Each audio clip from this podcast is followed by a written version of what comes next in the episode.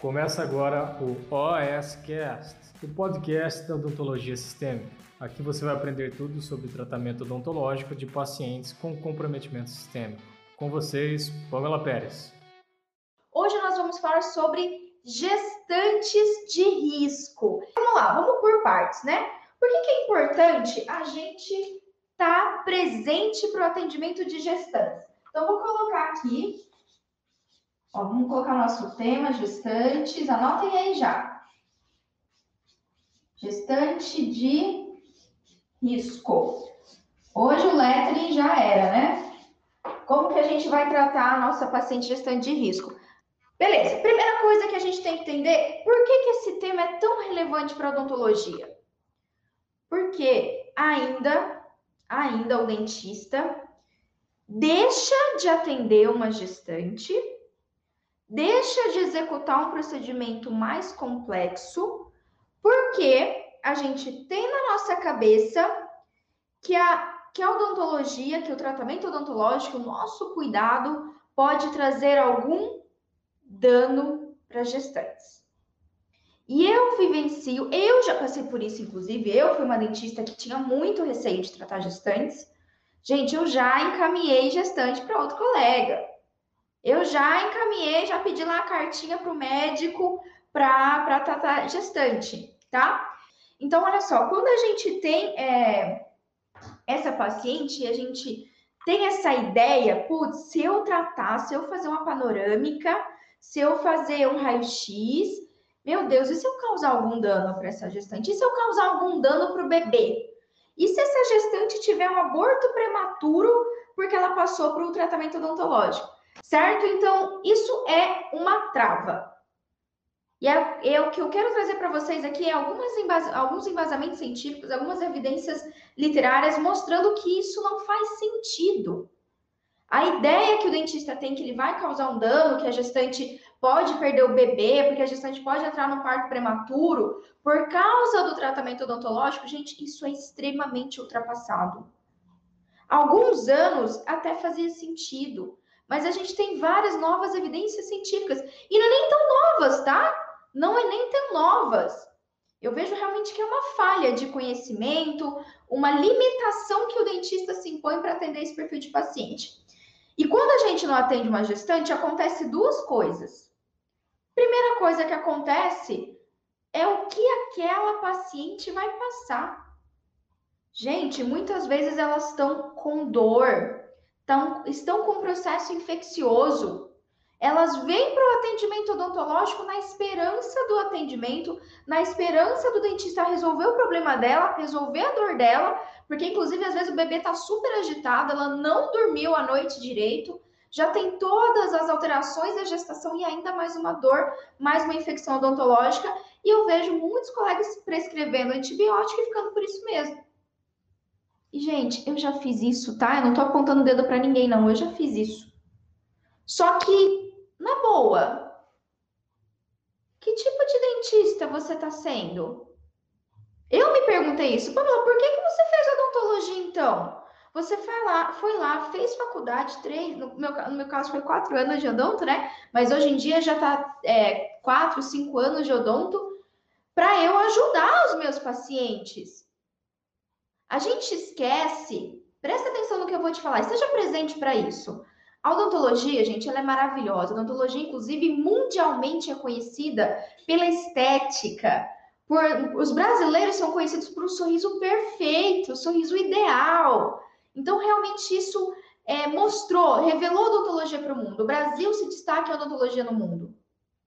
Só que a gente focou tanto a nossa atenção para procedimentos, às vezes para estética, que nós deletamos, nós esquecemos, nos esquecemos que nós somos profissionais de saúde. E todo tratamento odontológico é um tratamento de saúde. E uma vez que eu executo esse tratamento no meu paciente gestante ou qualquer outra patologia, eu estou promovendo saúde. E isso tem que estar firme na tua postura. Essa live é para te mostrar isso daqui para frente, docs. Independente se você vai tratar uma gestante ou se você vai tratar uma gestante de risco, o teu papel ali é ajudar. Se você não está tratando uma gestante, o primeiro problema é esse. Você está deixando de executar aquilo que você, inclusive, prometeu quando você se formou. Lembra na sua formatura que a gente faz aquela promessa? Não sei se é promessa, tem outro, outro termo, tá? Mas a gente faz um juramento, a gente faz um juramento de dar o nosso melhor para ajudar o nosso paciente, para não deixar ele com dor.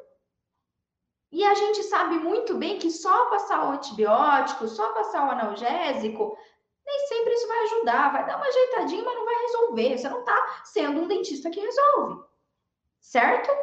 Ok? E o segundo problema de você não tratar uma gestante, de você deixar de executar o que tem que ser feito, é em você, na sua evolução como profissional de saúde. Eu não sei há quanto tempo vocês estão formados. Deve ter uma galera aqui que está formada há bastante tempo, uma galera formada há menos tempo, né? Mais recente. Eu estou formada há, há, já vai fazer nove anos que eu estou formada. E, docs, eu vejo colegas meus que se formaram mais ou menos na mesma época, que estão formados aí há quase dez anos, já perdendo o brilho da odontologia, perdendo vontade de ser dentista. Por que que isso ocorre? Talvez seja porque você parou no tempo. Porque você ainda mantém o conhecimento que você aprendeu na faculdade e você não reciclou isso, você não atualizou isso. Quando eu me formei, gestante de risco não era nenhuma pauta, eu nunca nem tive uma aula sobre gestante de risco. E eu vou provar para vocês que é muito comum você ter uma gestante de risco no seu consultório. E você tem que tomar uma decisão de, ok, eu vou continuar fazendo o que eu sempre fiz, e ao longo dos anos eu vou me frustrar, eu vou achar que a odontologia não é para mim, eu não vou ter valorização dos meus profissionais, dos meus pacientes, ou a gente vai agir, tá? Olha lá, o Luiz falou assim, trinta anos de formada e com ônibus, que demais, Luiz, que demais. Siga o exemplo aí do Luiz, galera. E isso vem com o quê? Como que um dentista com trinta e um anos de formado ainda mantém? Inclusive, Luiz, coloca aqui sua experiência, tá? Mas o que que eu vejo, pelo menos para mim, que estou formada há quase dez anos? Eu sempre estou aprendendo, eu sempre estou me desafiando. Cada vez que eu atendo um paciente com atração sistêmica diferente, eu aprendo um pouco mais, eu aprendo com aquele paciente. E esse aprendizado me propicia fazer o melhor pelo paciente. Olha só, quando a gente pensa numa gestante de risco, eu vou pontuar aqui dois tópicos para vocês, tá? Dois tópicos que a gente precisa entender para tratar essa paciente. O primeiro é, o que é uma gestante de risco? Né? Então, eu vou escrever aqui de novo para vocês. Ah, já vai ficar mais claro. Gestante de risco. Oh, errei aqui, de risco. Pronto. Primeira coisa que a gente precisa entender desse tópico. Número um. E aí eu quero que vocês respondam para mim. O que é uma gestante de risco? Primeiro ponto. Quando a gente pega evidência científica, evidência médica mesmo, né? Como se classifica uma gestante de risco? Tem três tópicos, três bases aqui que eu deixei anotado na minha, na minha cola, para classificar essa gestante, para ela ser considerada uma gestante de risco. Se você vai tratar essa gestante, a gente tem que entender todo o contexto de saúde dela, certo? Como que eu vou saber? Primeiro ponto. Para ser considerada uma gestante de risco, são algumas características individuais e socioeconômicas, tá? Então, a gente tem algumas características, características, vão anotando aí, pega, dá tempo de pegar papel e caneta, tá? Isso é importante. Características individuais e socioeconômicas. Sim, para quem é do SUS, isso daqui vai fazer bastante sentido. Cadê o, o acento no econômicas aqui para ver o socioeconômicas, sociodemográficas. Esse é o primeiro tópico. Então, como que é classificado? O que quer dizer isso? Características individuais e socioeconômicas que levam a fatores de risco, tá? Fatores de risco. O que, Pâmela? E eu vou ler aqui para vocês, tirado da evidência científica, que inclusive de um... Agora eu esqueci qual que qual foi, mas esse é um artigo do SUS em relação à gestão, de, é tipo um manual, um manual de boas práticas para gestões do, de risco do SUS, mas isso vai caber para o paciente do nosso consultório, certo? Bom, quais são essas car- características? Se a tua gestante, ela tem mais de trinta e cinco anos ou menos de quinze anos, já é um tópico aqui, ó. Mais de trinta e cinco ou menos de quinze anos. Isso já se enquadra como uma gestante de risco, tá? Outra situação, quando a gente tem uma paciente que é muito magrinha, uma paciente com menos de quarenta e cinco quilos ou mais de setenta e cinco quilos. Olha lá, menos de quarenta e cinco quilos ou mais de setenta e cinco quilos. Tá? Isso daqui já é pior que eu tô com um pezinho ali, né? Tô com um pezinho na gestação de risco já. Por quê? Aqui a gente tem uma situação de, é, é, uma situação de sobrepeso e uma situação de baixo peso, muito, muito baixo peso. Ok? Inclusive tem ó, os dados de M C. Isso daqui é uma gestante de risco. Por que que isso é de risco, Pâmela? Porque isso daqui influencia diretamente no processo de gestação. Uma mulher que é muito pequenininho, corpo muito pequenininho, muito magra, isso pode desencadear dificuldades gestacionais, especialmente lá no último trimestre. A mesma coisa para uma mulher que tem sobrepeso, isso dificulta o parto, isso pode trazer complicações, inclusive é, comorbidades que eu vou citar daqui a pouco. E a idade da mesma forma, adolescente, pré-adolescente, a gente não tem uma formação corporal adequada ainda, e mais de trinta e cinco anos, a gente já tem, é, a literatura ainda mostra, né, perda precoce do bebê, abortos, é, alterações sindrômicas da gestação do bebê, né, o bebê apresentar síndromes relacionadas à mãe com mais idade, digamos assim, lógico, eu tô falando aqui de características socioeconômicas, não quer dizer que você tem trinta e cinco anos que você vai ter um filho com algum problema, não, a gente pode ter filho normal, ok? Mas segundo evidência literária, manual de boas práticas da gestante de risco, isso é uma característica, ok? Isso é uma característica. Que outras que a gente vai colocar aqui para colocar para vocês? Quando a gente tem alguma anormalidade em órgãos reprodutivos, quando a paciente tem uma situação conjugal insegura, é uma mulher que sofre violência, por exemplo, ela já sofreu violência, ou não sabe direito nem quem é o pai da criança, ah, ou, por exemplo, o pai sumiu, desapareceu, né? Ou como o termo que tem se utilizado atualmente, o aborto paterno, fica só a mãe com o bebê ali, gestante, né? Então, a situação conjugal também é complicada. A gente tem que lembrar que os fatores psicológicos, né, ambientais, eles também vão... vão interferir, uh, interferir nessa gestação, tá bom? Na gestação. Conflitos familiares, baixa escolaridade. A gente sabe que essa é uma realidade do SUS. Laridade, vou anotando aí, tá? Laridade, baixa escolaridade, tudo isso é fator. Olha só, né, como a gente tem várias gestantes de risco aí no nosso consultório. Uh, dependência de drogas, tá? Dependência de drogas ilícitas. Dependência de drogas ilícitas, tá? Além disso, álcool e tabaco. Vou contar a história pra vocês de uma gestante que eu atendi há uns anos atrás, tá? Álcool e tabaco. Gente, sim, sim, ok?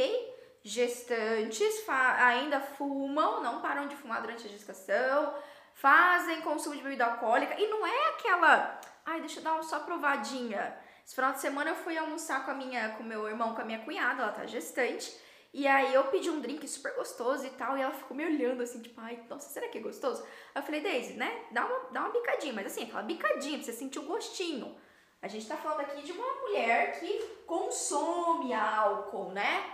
Álcool é uma, uma dosagem que vai trazer um dano pra gestação, ok? Tudo bem? Então, não se culpe, eu sei, inclusive, tem, antigamente falava que gestante que bebê cerveja escura. Vocês já ouviram isso? Tinha que beber cerveja escura para aumentar a produção de leite, né? Então não é isso, tá? A gente tá falando aqui de um consumo de álcool importante. Quem trabalha no SUS sabe do que eu tô falando. Sabe que essa é a realidade, ok?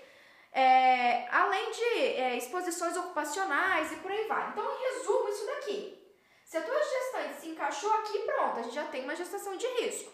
Qual que é o segundo fator? Segundo fator que você... Gente, sabe o que é legal? Isso daqui, como profissional de saúde, você identifica, certo? Isso daqui não tem nenhum segredo, tá? Você não tem, não tem nenhum segredo. Lembra, você é profissional de saúde, você tem a sua autonomia para avaliar o teu paciente, ok? Então, não tem nada de mega dificião aqui.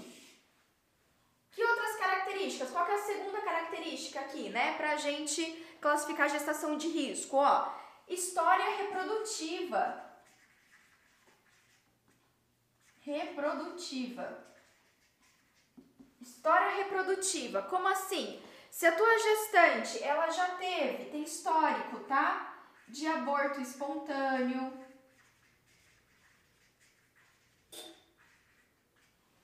De aborto espontâneo. Se ela tem histórica, é, histórico de... malformação fetal, alguma gestação, né, que teve malformação. Inclusive, para toda gestante que vem no consultório e que ela já teve outras gestações, eu sempre pergunto como é que foi as outras gestações, como é que foi os outros partos, né? Isso é o norte, tá? Guarda essa pergunta. Guarda essa pergunta que ela é importante pra gente. Teve alguma complicação no parto e tudo mais? Como é que foi? Inclusive comorbidades, que pra mim é a parte mais importante, que eu já vou chegar lá, tá? Então, ó, histórico de é, é, recém-nascido mal formado, infertilidade, é, parto prematuro, não a termo, né? Antes do termo, prematuro. Tudo isso, inclusive o oposto, né? Parto que demorou muito. A criança teve... Nossa, a mãe chegou lá na quarenta, quarenta e uma semanas, vai falar, pelo amor de Deus, pelo amor de Deus, nasce criança. Tudo isso é importante, tá? Uh, deixa eu ver aqui se tem algum outro... Eu tô resumindo pra vocês, são várias, tá? Ah, se a paciente já teve síndrome hemorrágica, se ela já teve é, perda de sangue na outra gestação. Ou mesmo nessa, né? Só já teve algum, alguma perda de sangramento? Então, ó, isso daqui é uma gestante de risco. E aí, não menos importante, eu vou entrar no terceiro tópico, que é o que eu quero falar aqui com vocês, que são as comorbidades, condições clínicas.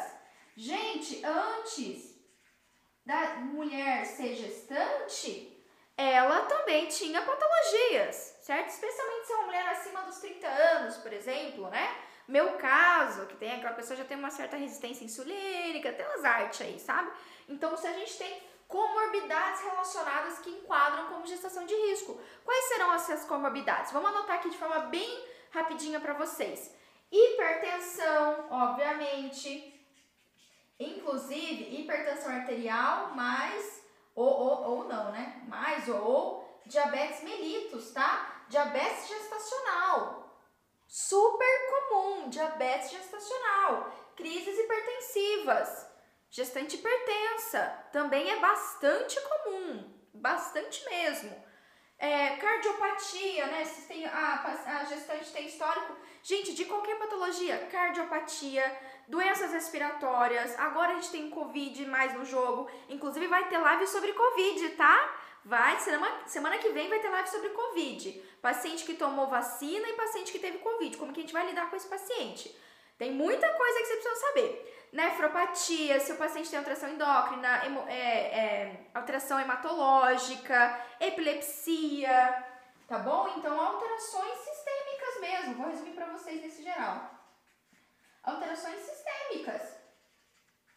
Isso vai enquadrar naturalmente como a gestante de risco, né? Epilepsia.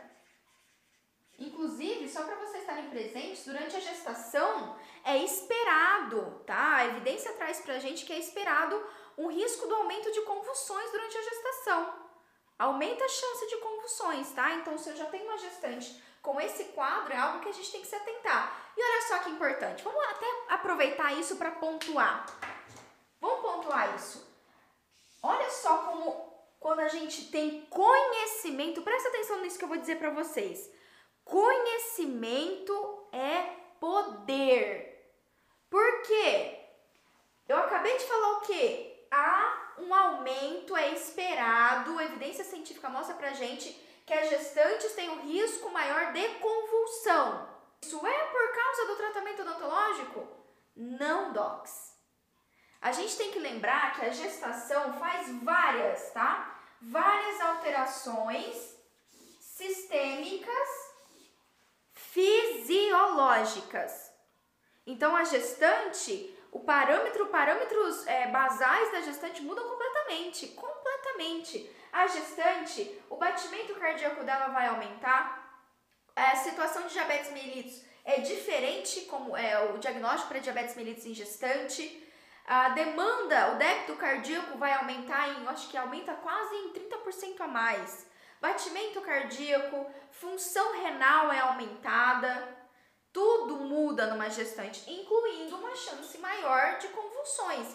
Se a tua gestante ela tem um histórico e eventualmente acontecer uma convulsão dentro do seu consultório, isso não se deve ao tratamento odontológico, docs. A gente tem que parar definitivamente, eu vou levantar essa bandeira em todas as lives que vocês tiverem aqui, até isso assim, tatuar na sua mente. A gente tem que parar de colocar a odontologia como vilão. Você tem que se parar de colocar numa posição que você está causando algum dano. Olha essa frase, essa frase é muito perigosa, muito perigosa.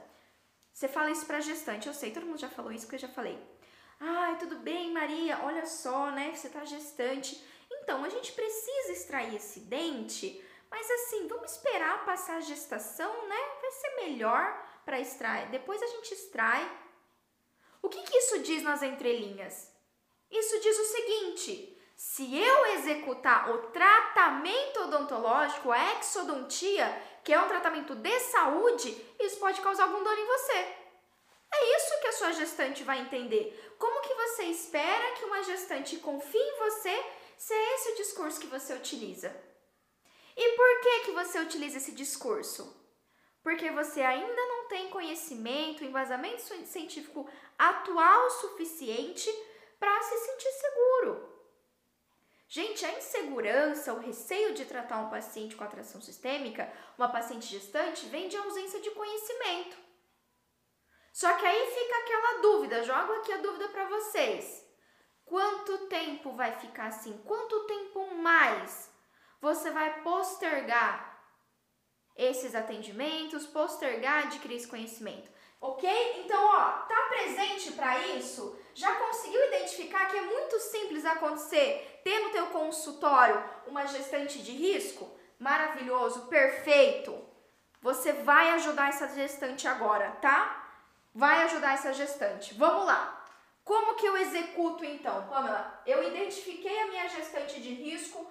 Como eu executo o tratamento odontológico de forma segura?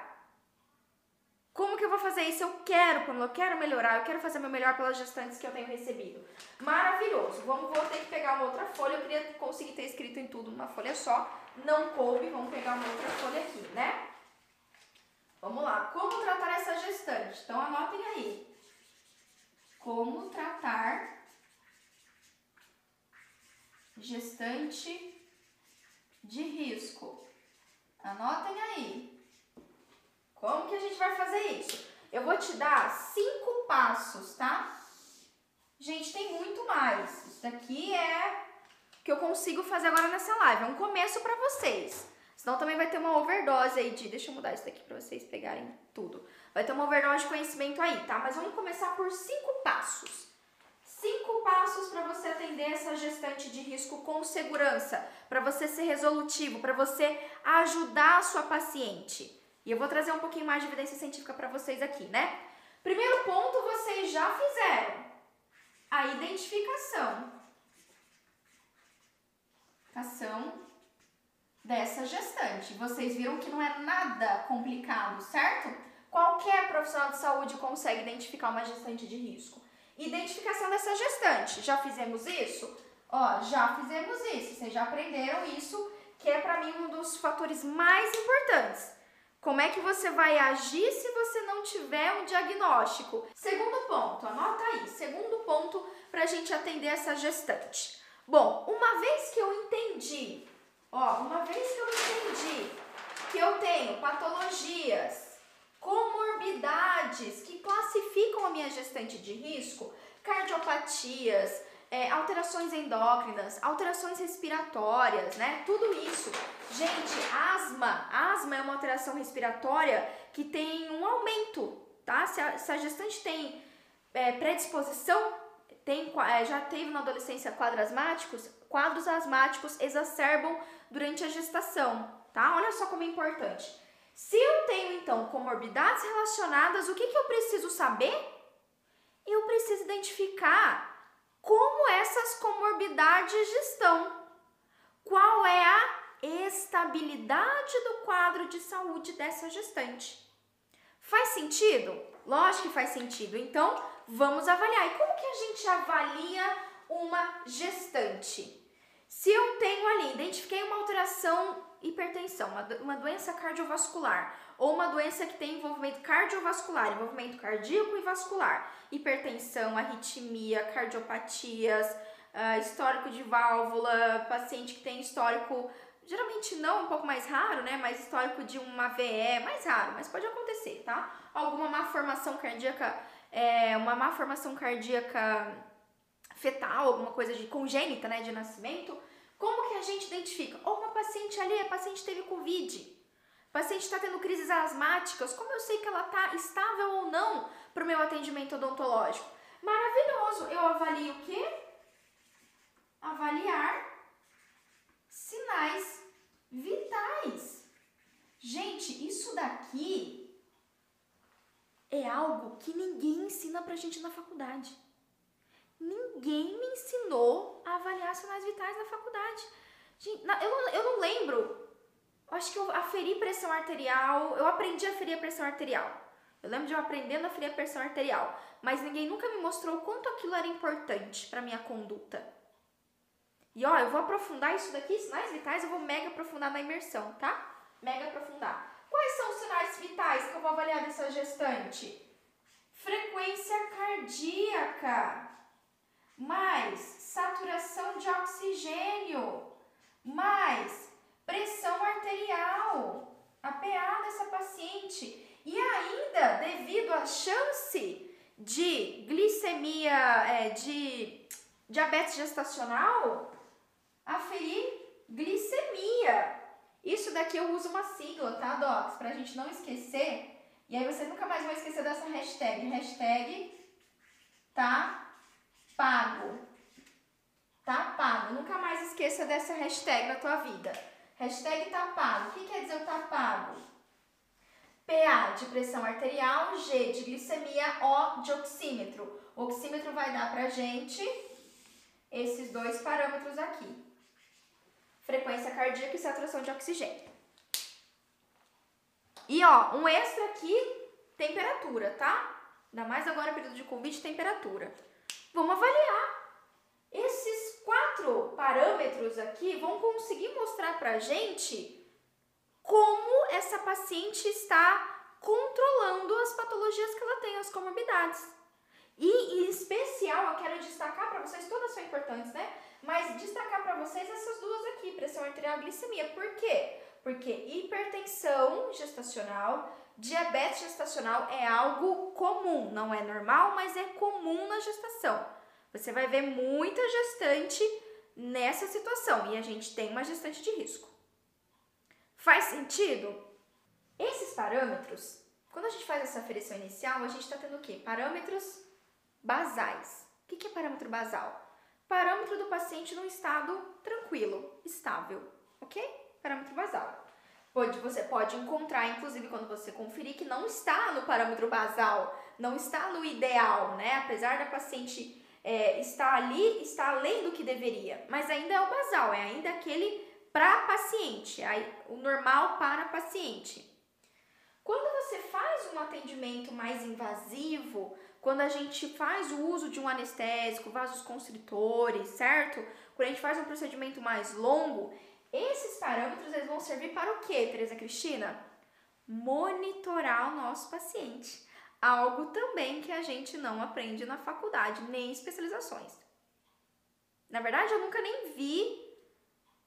Eu acho que, sério, não tô aqui me, me, me aparecendo não, mas é real. Eu nunca vi outra pessoa, outro dentista em redes sociais ou tal, falar. Eu já vi em livro. O professor Malamed fala isso há muitos anos nos livros dele. O professor Liro fala há muitos anos no livro dele.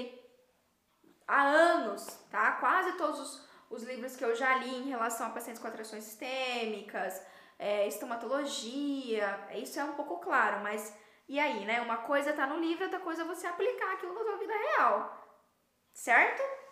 Então, ó, isso daqui a gente também usa para monitorar, tá, Teresa Cristina? Durante procedimentos. Mas caso você não vai fazer um procedimento invasivo e tudo mais, eu costumo só conferir novamente aqueles que vieram com alteração, tá bom? Na minha avaliação inicial. Agora, putz, avaliei meu paciente, minha gestante, deu tudo normal, tudo estável, perfeitinho, maravilhoso. Eu só vou utilizar desses parâmetros e aí eu vou utilizar a pressão arterial, frequência cardíaca e saturação para monitorar durante o atendimento odontológico. É louco, né? Mas isso é algo que, gente, eu vou...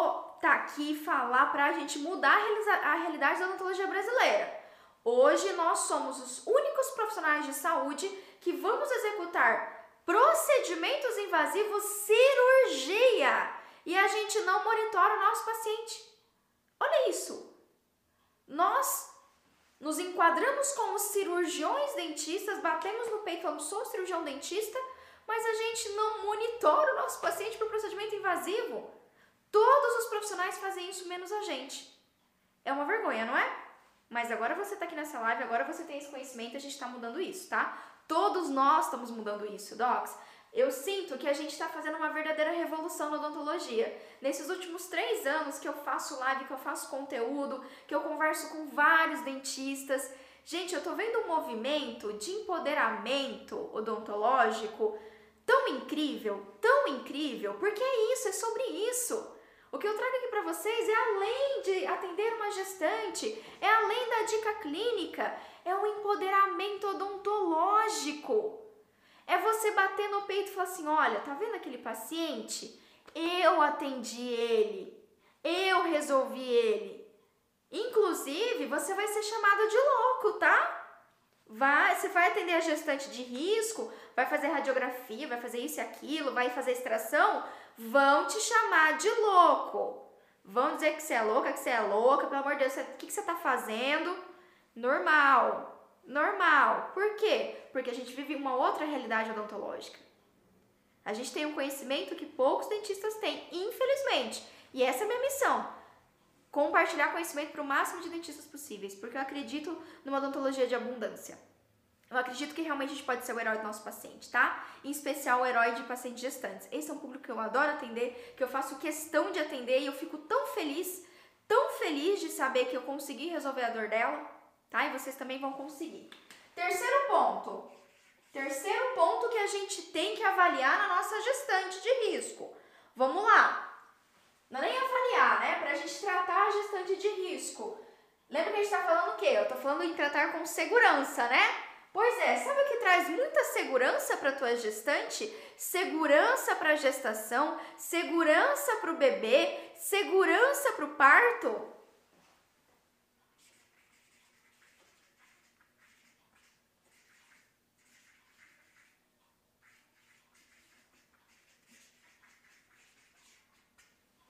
A gente chegar na voadora do foco de infecção odontológica. Esqueci do odontológico. Isso sim tá ajudando a tua gestante.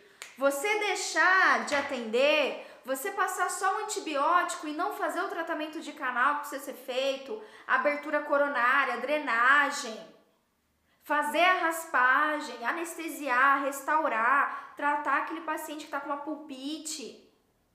Quando você não faz isso, aí sim você tá colocando a tua gestante em risco.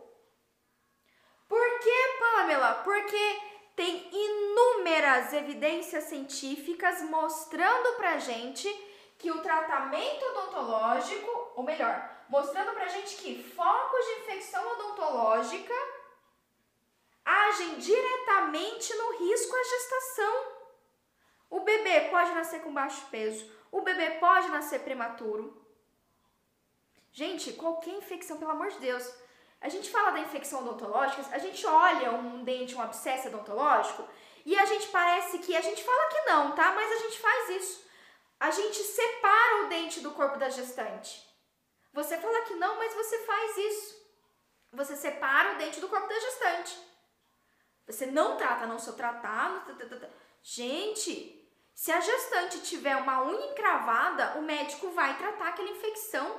Se a gestante tiver uma infecção urinária, se ela tiver qualquer tipo de infecção, infecção intestinal, vocês acham que o médico vai ficar esperando até o bebê para tratar? Para passar uma porrada de antibiótico, anti-inflamatório, analgésico, que for preciso?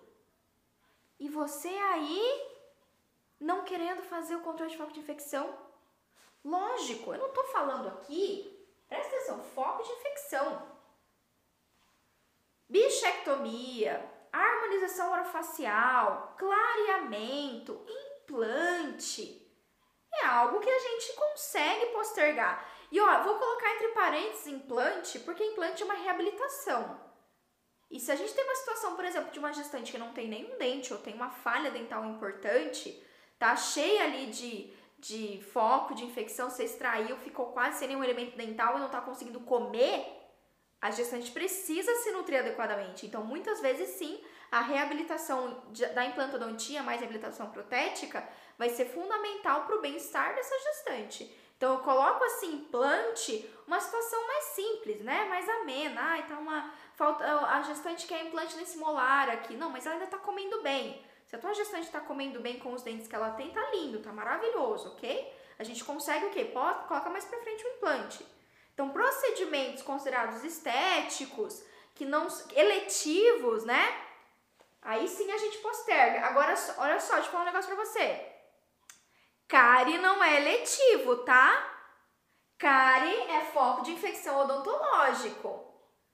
Doença periodontal é foco de infecção odontológico. Pericoronarite é foco de infecção odontológico. Sacou, docs? Sacou? O Fabrício perguntou assim, mesmo em casos que necessito enxertar osso? Fabrício, aí você vai ter que pesar, tá? Pesa em relação a todo o contexto que eu te ensinei da tua gestante. Não posso dizer pra você que é completamente contraindicado. Às vezes aquilo é necessário. Se você tá vendo que esse procedimento é necessário, a implantodontia com enxerto ósseo é necessário, porque a, a sua gestante não tá comendo bem, não tá se alimentando... Precisa, ela precisa dessa reabilitação para o bem-estar geral de saúde dela, não de estética, de saúde, faz, tem que ser feito. Putz, se você puder adiar isso mais para frente, depois que ela tem bebê, sim. Por quê? Porque a implantodontia causa um dano e tudo mais. Não, não é isso, não é por causa de dano. A gente adia não por causa de dano, não tem nada a ver com isso. A gente adia por causa das condições gestacionais. Vou dar um exemplo para você. Quando a gestante está ali no primeiro trimestre, a gente tem uma situação onde ela tem mais náusea, ela tem modificações do humor, ela tem uma fome louca, ou ela fica sem apetite, ela fica vomitando. Tem muitas modificações, certo? É impossível? É con... é... Existe um artigo que vai falar que é contraindicado fazer implante em gestante? Eu ainda não encontrei. Mas ela talvez não passe muito bem por aquilo. Uma outra limitação que a gente tem, às vezes, por exemplo, você vai fazer implantodontia e é interessante fazer sedação, fazer isso no paciente sedado, né? Em gestante isso já começa a ficar um pouco mais complicado. Gente, gestante é uma paciente desafiadora, tá? Não vou diminuir isso, não. É principalmente desafiador quando se trata de prescrição. Prescrição é desafiador, mas não é impossível, tá bom? Então tudo a gente pesa e tudo tem bom senso. Você tem que avaliar todo esse contexto. Tá bom? Tudo bem? Fechou? Mas, ó, se a gente trata foco de infecção odontológico, eu estou contribuindo para a saúde da gestante. Então, a gente posterga o que é eletivo. Cárie não é eletivo, como eu citei. Tratamento periodontal não é eletivo. Ah, mas ela não tá com dor, mas ela tá com infecção, caramba! A gengiva dela tá sangrando, tem doença periodontal, tem gengivite... Pâmela precisa fazer uma biópsia. É importante, faça biópsia, mesmo na paciente gestante. Tudo bem? Isso daqui é prioridade, porque se a gestante tem isso daqui, aí sim ela está com, aumentando o risco durante a gestação. Inclusive, ó, vulgo dizer para vocês aqui que deveria ter nessa lista aqui, ó, de condições clínicas pré-existentes para uma gestante de risco. Doença periodontal, infecção odontológica, devia até aqui, ó. Isso daqui tá errado, realmente. Esse, esse artigo, essa evidência tá desatualizada. que deveria ter. Gente, infecção oral, doença, principalmente doença periodontal, né? Doença periodontal, isso é muito importante, né? Infecções endodônticas, isso é uma patologia. Isso não está desligado da gestante. Não é a parte, isso está conectado a tudo, ok? Quarto ponto, isso é verdade, isso daqui eu vou concordar com vocês e é um fato, tá?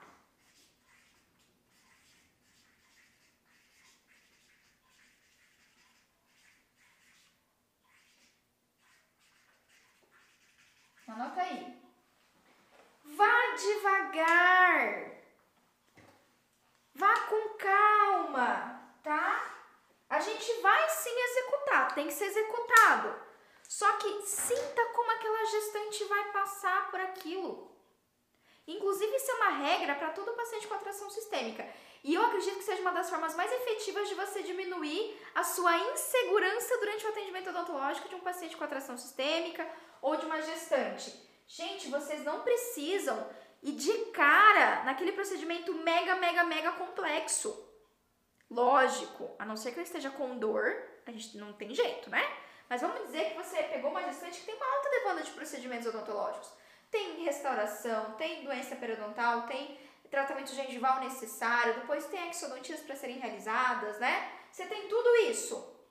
Pois é, comece pelo menos complexo, para você ver como a sua gestante, a sua paciente vai reagir ao seu tratamento. Monitora ela.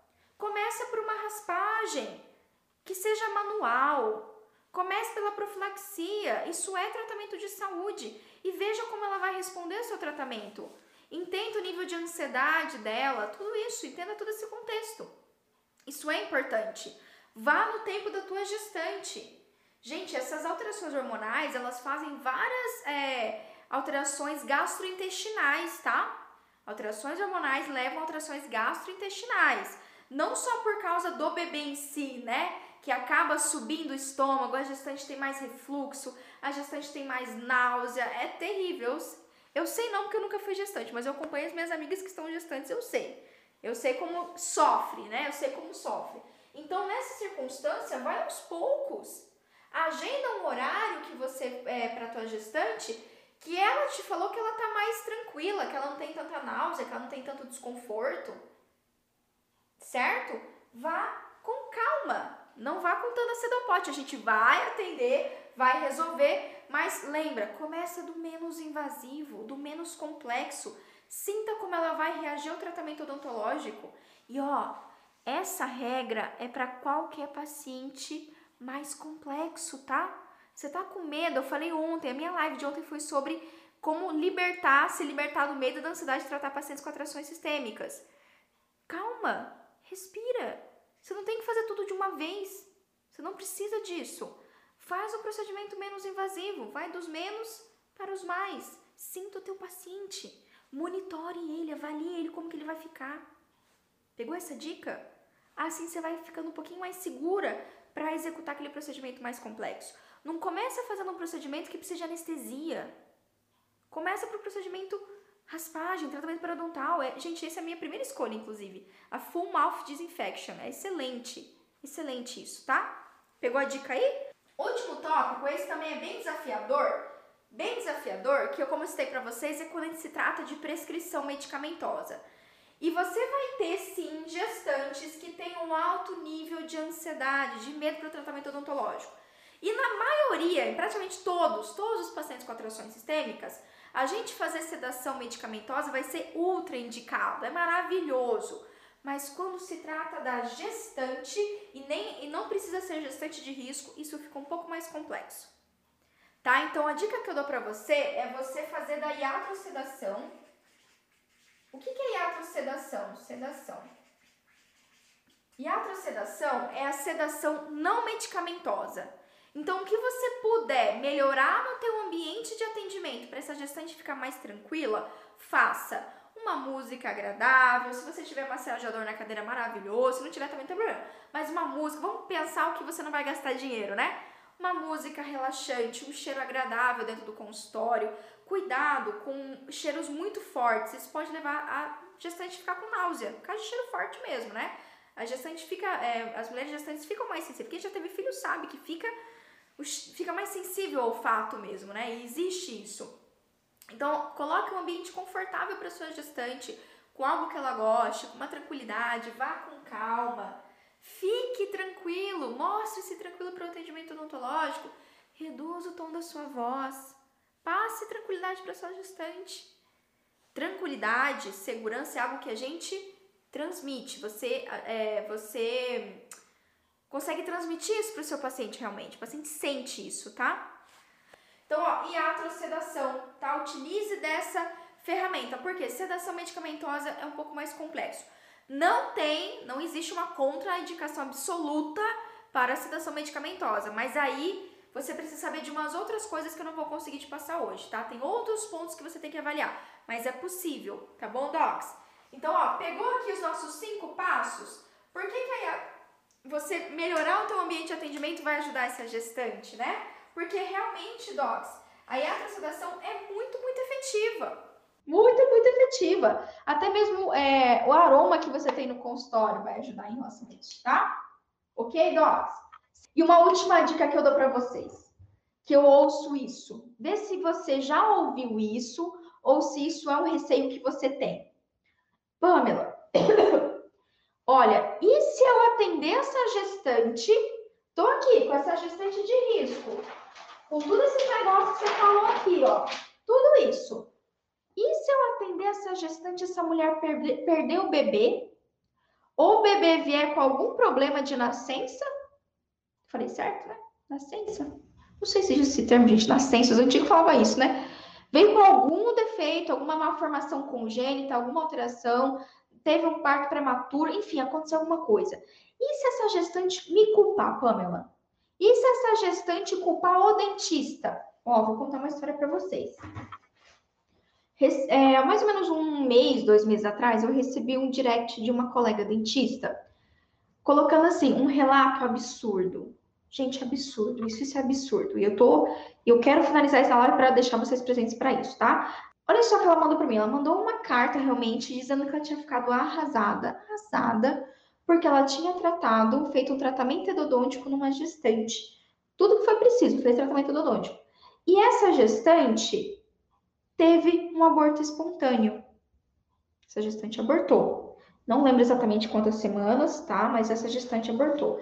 E aí, o médico, o ginecologista, obstetra, falou para a paciente, isso segundo o relato da paciente, né? A gente também não estava lá junto do lado para ver o que, que o médico falou. Mas a gestante, né? A ex-gestante comentou com a dentista que atendeu ela que o médico falou que o tratamento odontológico podia ter causado isso. Esse foi, não sabemos exatamente o que, que o médico falou. E ela veio me relatar isso. Ela falou assim, Pâmela, eu fiquei com muito medo de atender gestantes desde então, porque assim, a gestante veio para mim é, indignada, assim, dizendo que ela tinha ido no médico, e o médico dizendo que ah, ela fez tratamento odontológico, podia ser por causa disso, que ela perdeu o bebê, que não existe nenhuma outra explicação para ter perdido o bebê e é um tratamento odontológico. Gente, vou falar sério para vocês, presta atenção. Não quero, eu não sou uma pessoa que gosta de conflitos, eu detesto conflitos, eu evito conflitos, ok? E eu sou uma, uma profissional de saúde que já trabalhei com muitos outros profissionais, de todas as áreas, incluindo profissionais médicos. E eu já tive o privilégio de trabalhar com médicos sensacionais, pessoas assim que eu admiro, que me ensinaram, que são meus parceiros. Eu tive o privilégio, assim, a maioria, a maioria dos médicos que eu trabalhei até hoje foram incríveis, foram assim, demais, demais. Só que, infelizmente, assim como você conhece um dentista que parou no tempo, tá completamente desatualizado, existem médicos da mesma forma. Então, assim, se eventualmente você ouvir isso numa roda de conversa ou acontecer essa mesma situação, eu vou falar para vocês o que, que eu respondi para a colega, tá? A mesma situação de um médico supor, supor que o tratamento odontológico causou o parto prematuro. Vocês vão perguntar o seguinte, ok, me traga evidências científicas, artigos que mostram e que coloquem a relação de tratamento odontológico e parto prematuro. E aborto espontâneo, perdão, aborto espontâneo. Me tragam, eu quero... Art... Até hoje eu não encontrei. Até hoje eu não encontrei um artigo que me diga que se eu executar um tratamento odontológico numa gestante, isso pode levar ela a ter um aborto espontâneo. Só para você deixar presente o que tem na evidência científica. Docs, sabe qual que é a chance de uma gestante perder um bebê ter aborto espontâneo? Aborto espontâneo, tá? N motivos. Eu, eu, eu gosto do princípio assim, Deus dá a vida e ele tira a vida, é ele que decide. Não cabe a nós, não é mesmo? E às vezes realmente não tem uma explicação médica. Ponto. Acontece, ok? Mas sabe qual que é a chance de uma mulher ter um aborto espontâneo? quinze por cento. Sim, quinze por cento tá aqui para vocês, ó. O aborto espontâneo é a complicação mais comum na gravidez. Ocorre de dez a quinze por cento de todas as gestações, independente se é a primeira, segunda, terceira, e é comum durante o primeiro trimestre. Ocorre. Isso não tem absolutamente nada a ver com o tratamento odontológico. E, infelizmente, esse médico foi infeliz nas palavras dele. Inclusive, isso eu considero antiético, irresponsável. Quiçá, quiçá, difícil dizer isso para vocês, né? Mas é um fato, mas quiçá, criminoso dizer algo assim. É muito antiético falar isso. Não existe um embasamento para dizer que o tratamento odontológico causou algum dano, docs. Então, se você tem esse medo, use a evidência científica como, como arma, realmente, como defesa em situações como essa. Porque nada é mais inteligente do que eu, do que vocês, do que os médicos, do que evidência científica. Tá bom? Então, vamos lembrar mais uma vez. Quando a gente trata a nossa gestante, a gente está contribuindo com a saúde dela. O que essa dentista fez de tratamento odontológico, raio-x, gente, eu vou falar sobre raio-x na imersão para vocês, tá? Que eu sei que é, uma, é um problema que a gente fica com receio de fazer raio-x, panorâmica, especialmente se você trata endo, se você fazer cirurgia, né? Gente, não existe, não tem, não tem. Tratar focos de infecção, fazer o tratamento odontológico que tem que ser realizado, isso sim impede da gestante ter um parto prematuro, ter... Aborto espontâneo não tem nenhuma relação, tá? Mas principalmente, parto prematuro, bebê nascer com complicações, bebê ter um parto difícil, nascer com baixo peso, tá ali, tá aí. Isso a gente tem evidência. Em relação ao restante, não tem, não tem cabimento. Quem falou isso, falou de forma irresponsável, falou sem conhecer evidência científica. E é normal? É normal assim, né? Não é comum, não é comum. Eu, sinceramente, até hoje nunca aconteceu comigo. Mas acontece com outros dentistas. Como que a gente se defende? Evidência científica. Lembra, lembra disso, não esquece nunca mais. Conhecimento é poder. Conhecimento é poder. Tá bom? Fechou, docs? Tchau, galera.